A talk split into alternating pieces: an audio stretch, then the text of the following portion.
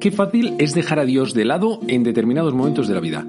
A veces porque las cosas nos van muy bien o a veces porque nos van muy mal. Pues te voy a decir una cosa. Él nunca lo haría.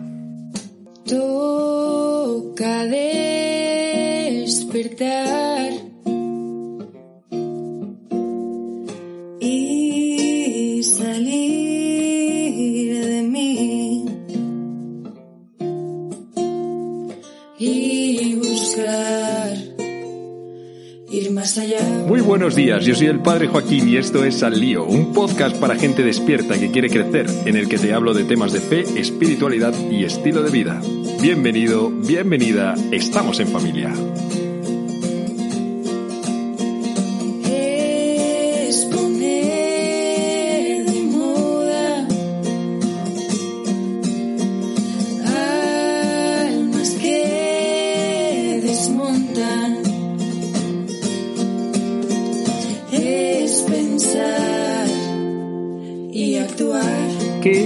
Espera de nosotros? ¿Qué es lo que Dios espera de ti? ¿O qué espera la Iglesia de ti? ¿O tu movimiento o tu parroquia? Esta pregunta es súper clave. Sabes que nos sentimos mucho más vinculados a los lugares que sabemos que tienen expectativas con respecto a nosotros mismos. O sea, que sabemos que nos van a pedir algo.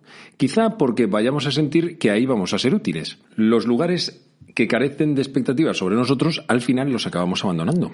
Esto ha pasado en muchísimas comunidades cristianas, en muchas parroquias o a veces movimientos también, en los que en realidad nunca se ha esperado nada de ti.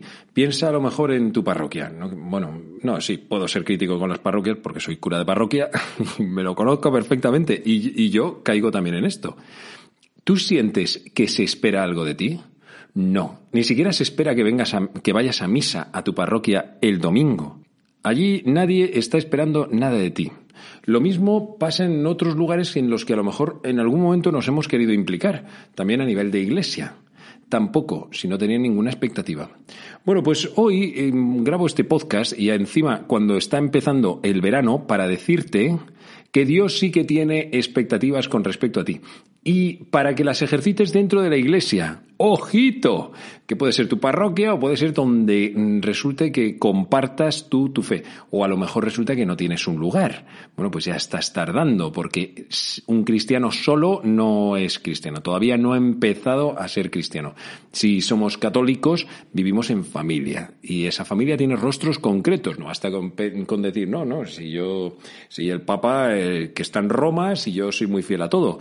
Bueno, ya, ya, pero si vives tu fe tú solito, aunque tengas una familia cristiana o amigos o amigas o lo que sea, pues en realidad no lo estás siendo, porque Dios, Jesús, no vino a fundar una espiritualidad que tú vives mm, a tu rollo, aunque luego vayas a misa. Vino a fundar una familia, una iglesia. Es que iglesia significa asamblea, cuando todos se reúnen. O sea, el caso más práctico, vamos, como más plástico, es la comida de toda la familia el domingo, todos juntos, ¿no? Que dice tu padre. En casa se come los domingos, juntos, todos juntos. Y aquí no puede faltar nadie. Bueno, pues eso, eso es la mayor expresión de, de que lo nuestro es una familia. Claro, una familia, pues igual que en la misa de los domingos, pues tienes a tu primo lejano, no sé qué tal, pues no con todos tienes la misma familiaridad, pero todos tenemos unos padres comunes, que es lo que pasa dentro de la iglesia.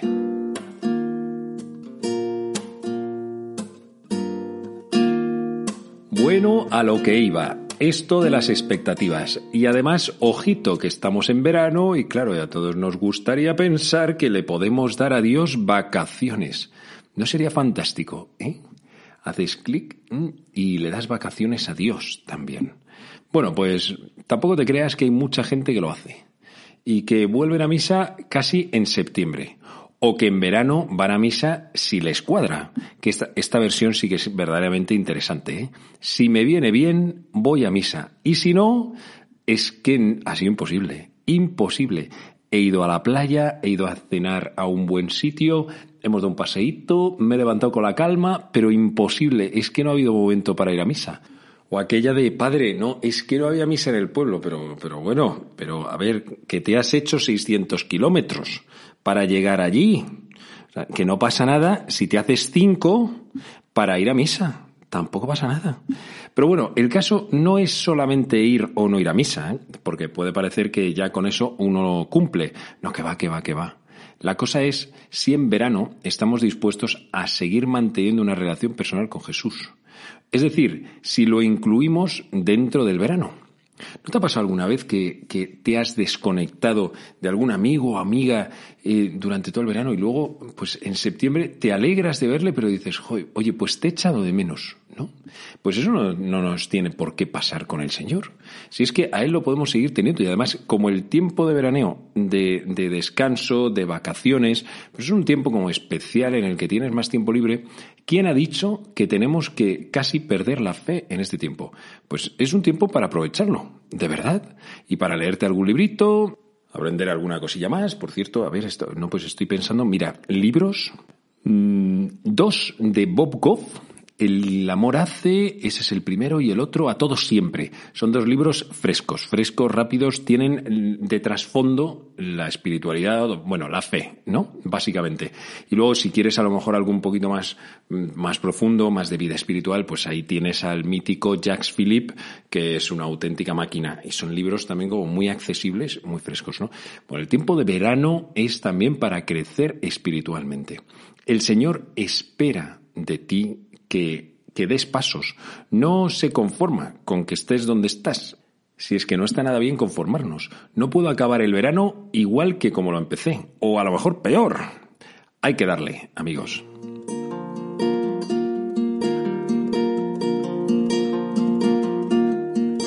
Mira, te voy a leer una lectura del Evangelio según San Lucas. Esto es el capítulo 10, que me ha tocado el cuore. En aquel tiempo designó el Señor otros setenta y dos, y los mandó delante de él, de dos en dos, a todos los pueblos y lugares a donde pensaba ir él. Y les decía, La mies es abundante y los obreros pocos. Rogad pues al dueño de la mies que envíe obreros a su mies.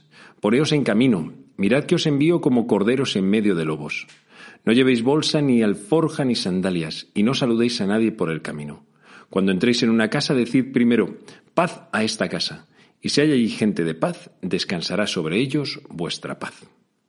Bueno, y sigue, y sigue la lectura adelante. Pero esto me ha dado un poquito de luz, porque es una de esas lecturas que nos pone en marcha, comenzando por un dato, y es que Jesús envía a 72.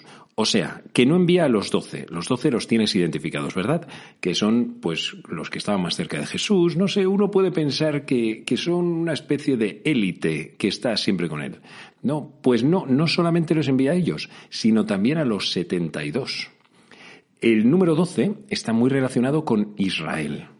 Y el 70 o el 72, que viene a ser lo mismo, lo que pasa es que en el libro del Génesis hay como una movidilla, hace referencia a las naciones paganas, o sea, a todo el mundo. Si el 12 era para unos pocos, 70 es para todos. ¿Tú sabías que Dios tiene un sueño? Dios tiene un querer, algo que a Él le gustaría que ocurriese. Lo dice el apóstol San Pablo en la primera carta a Timoteo. Dios quiere que todos los hombres se salven y lleguen al conocimiento de la verdad. Dios quiere que todos los hombres se salven, no quiere que unos pocos ni siquiera los que van con él, una, pues esta élite de la que te hablo. No, no, no. Quiere que todos los hombres se salven y lleguen al conocimiento de la verdad. Otra cosa es que ocurra esto. No tiene por qué ocurrir. Vamos, hay muchas cosas que Dios quiere y que no ocurren. Mira nuestro propio pecado, el tuyo, el mío, pues Dios no quiere que ocurran. Y sin embargo, están pasando. Hay muchas cosas que Dios no quiere, pero que ocurren. El hecho de que algo lo quiera Dios no significa que sí o sí vaya a ocurrir. Pues no. Pero, pero deberíamos de tener como muy grabado en el corazón cuál es el querer de Dios. Si Dios quiere que todos los hombres se salven, entonces deberíamos de empezar a pensar, oye, ¿esto cómo, cómo se va a conseguir? Bueno, pues la lectura que te acabo de, de leer es precisamente esto. Por eso dice los 72, ya no son los 12, que a lo mejor dices, oye, pues yo es que no me siento identificado con uno de los 12 apóstoles, estará ahí como demasiado cerca. No, pero ¿y esos 72? A esos 72 estoy seguro de que les pillo de repente. O sea, que es que son 70 entre muchísimos más que estaban allí cerca de Jesús y coge Jesús y dice, te ha tocado, te mira la cara y dices, ¿qué? ¿Cómo? ¿Que me ha tocado a mí? Que sí, sí, a ti te voy a enviar. Y decía el texto, y los envió de dos en dos a los lugares donde tenía que ir él. Este es el punto. Y es que ojalá los católicos entendiésemos que tenemos que ir preparando el camino para la venida del Señor, pero en el corazón de mucha gente, de gente que está cerca de ti, y que si tú no le hablas, si tú no le preguntas, si tú no preparas esos corazones, no lo va a hacer nadie. Yo sé que tú no puedes conseguir que una persona se convierta, ni tú ni yo. Esto solamente lo puede hacer Dios, solamente el Espíritu Santo toca los corazones, pero Jesús nos ha encargado a nosotros que vayamos y preparemos el camino lo preparemos a los lugares donde va a ir Él. Así lo hizo con aquellos hombres, con aquellas mujeres, con aquellos corazones.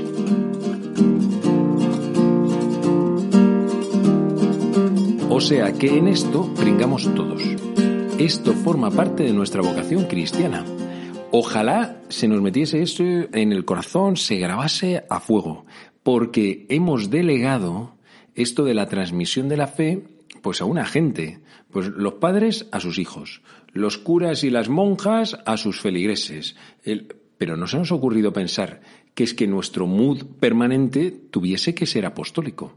Y Jesús es lo que llevaba en el corazón. Si no, ¿cómo va a ocurrir eso de que todos los hombres se salven y lleguen al conocimiento de la verdad? Mm, Jesús en, en la lectura identifica una necesidad y es que faltan obreros en la mies. Dice, rogad al dueño de la mies que envíen obreros, que envíe obreros a su mies. Y yo estaba pensando en mi parroquia. Ahora mismo somos tres sacerdotes. El padre Bernabé, el padre Rodolfo y un servidor y estamos desbordados, porque si solamente en las parroquias se celebrase misa, o, sobre todo la misa del domingo, ¿no? que hay gente que cree que realmente los curas lo único que hacen es celebrar misa los domingos, pues bueno, si solamente fuese eso, no, pero es que, es que son cantidad de grupos, son charlas que te tienes que preparar, las direcciones espirituales, son un montón de cosas y al final nuestra jornada está apretadísima. Oye, si nos mandasen un sacerdote más, pues estaríamos fantásticos, pero es que no va a ser así. Va a ser precisamente al revés o sea, en nuestras parroquias, en todas, iremos viendo cómo cada vez hay menos sacerdotes. Menos, podemos quejarnos, podemos clamar al cielo, o podemos hacer rogatorias, o lo que sea. Pero a lo mejor deberíamos de empezar a pensar que es que aquí hay una corresponsabilidad. O sea, que no se trata de que vengan más curas para que hagan más cosas, sino que a lo mejor somos nosotros los que tenemos que empezar a tomar el relevo. Vaya, vaya por Dios. Eh, sí, sí, es un tiempo nuevo, es un tiempo distinto estábamos acostumbrados a un clericalismo en el cual había un cuello de botella, todo tenía que pasar absolutamente por el cura y si él no daba el ok y lo revisaba todo y tal, pues entonces aquí nadie movía ni un pelo. ¿No? Pues vamos, yo no sé en otros sitios, pero en San Clemente Romano estamos experimentando algo absolutamente maravilloso. Y es que la gente tiene iniciativas. Hombre, por supuesto, quien tiene el gobierno final, las decisiones, quien, quien mira por toda la comunidad, eh, pues eso tiene que ser los sacerdotes, ¿no? Que son los, como los padres de familia, claro que sí. Pero eso no anula esa capacidad que tenéis los fieles laicos de ponerse en marcha. Ya es que además, cuando dejas a la gente que haga las cosas, las acaba haciendo incluso mejor que tú. Y esto, eh, bueno, pues acaba siendo maravilloso. Maravilloso. Y además mm, nos da un poquito de humildad. Porque cuando, cuando no todo depende de ti, es bien.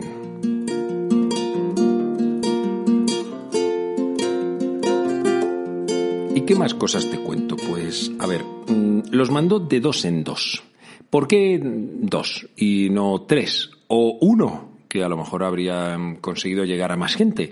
Bueno, por una cosa sencilla. Recuerdas que Jesús había dicho en otra ocasión, cuando dos o más están reunidos en mi nombre, ahí en medio de ellos estoy yo. Eso es. Es que aquellos misioneros, aquellos apóstoles, tendrían que hacer presente a Jesús por el amor, por el amor con que se tenían. Y entonces no solamente estarían ellos, sino que en medio de ellos estaría Jesús y eso la gente lo nota, se da cuenta. Yo esto lo he notado, vamos, lo he visto y lo he visto en campamentos de jóvenes. En concreto, recuerdo una javierada la que se vino un chaval que, que nada, era un chaval de la universidad que, que no había pisado una parroquia en su vida y tal, y, y, estaba asombradísimo diciendo, pero ¿cómo puede ser que aquí todo el mundo sea tan majo? ¿Pero cómo la gente es tan simpática? Hombre, hombre, claro que sí. El otro texto, en Hechos de los Apóstoles, ved cómo se aman. Pues mira, en nuestra iglesia podemos ser un desastre, que tenemos muchas calamidades dentro. Sí, sí, pero hay un amor que es especial. Y la gente, cuando empieza a entrar dentro, lo nota y lo vive. Por eso los envió de dos en dos. Luego dijo sin sandalias, sin alforjas, mm, sin dinero en la faja, vamos, que de una manera humilde. ¿Para qué? Para que no pongamos nuestra confianza en los medios. Que no es porque lo hagamos de esta manera o de la otra, sino que quien tiene la clave de la conversión es el Espíritu Santo. Esto yo lo, veo un montón precisamente con el podcast. Mira, soy un cutre.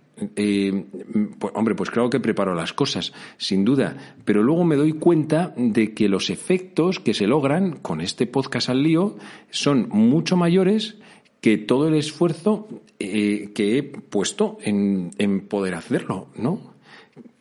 Esto a mí me descarga, también me da paz, porque digo, ojo, pues es que no depende todo de mí, ¿no? Y entonces me puedo relajar, no tengo que estar ahí como súper tenso pensando que todo tiene que ser perfectísimo, que no me puedo equivocar en nada, ni nada. Mira, me cache la mar, me ha picado un mosquito en el pie. Yo es que tengo un problema con los mosquitos. En cuanto estoy un momento parado, si hay un mosquito viene y me pica. Pero bueno, a lo que íbamos que efectivamente todo depende sobre todo de Dios. No depende de no, de nosotros, de, de mí, ni de ti. No, no, hacemos lo que podemos. Pero sí que tenemos que hacer lo que tenemos que hacer. Jesús nos envía y ahí nos envía mm, a preparar el camino. ¿Y qué más dice? Ah, que no se parasen a saludar a nadie. Bien, esto no es porque Jesús quiera que seamos unos desagradables. No es exactamente eso.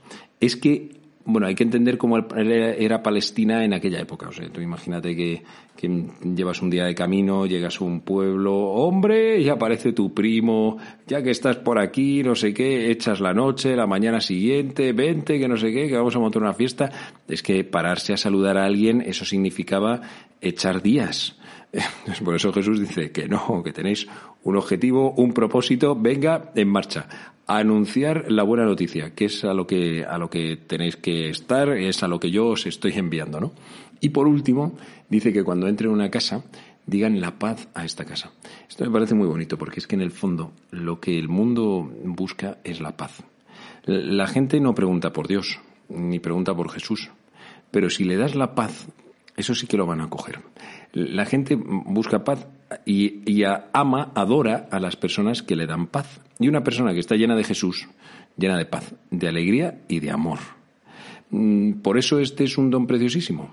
Los que vivimos de Jesús, los que queremos tenerle muy presente en nuestras vidas, es que al final acabamos trasluciendo esto. No, no comunicamos guerra, tensión, agobio, sino precisamente lo contrario. Que allá donde vayamos acabemos transmitiendo paz. Y en conclusión, porque no me quiero liar más, si Dios tiene ese propósito, que todos los hombres se salven y lleguen al conocimiento de la verdad, en esto cada uno de nosotros tenemos un papel.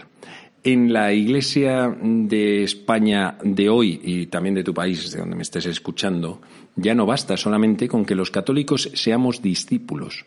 El discípulo solamente recibe. Hace falta que empecemos a ponernos las pilas y empecemos a ser también apóstoles, misioneros. Ojo, porque es que hasta que uno no se pone al servicio de la Iglesia, hasta que uno no empieza a ser apóstol y discípulo en los lugares, en sus ambientes, entonces no ha empezado a ser cristiano, de verdad. Aunque lleves 40 años yendo a misa todos los domingos, me da lo mismo, no te has enterado.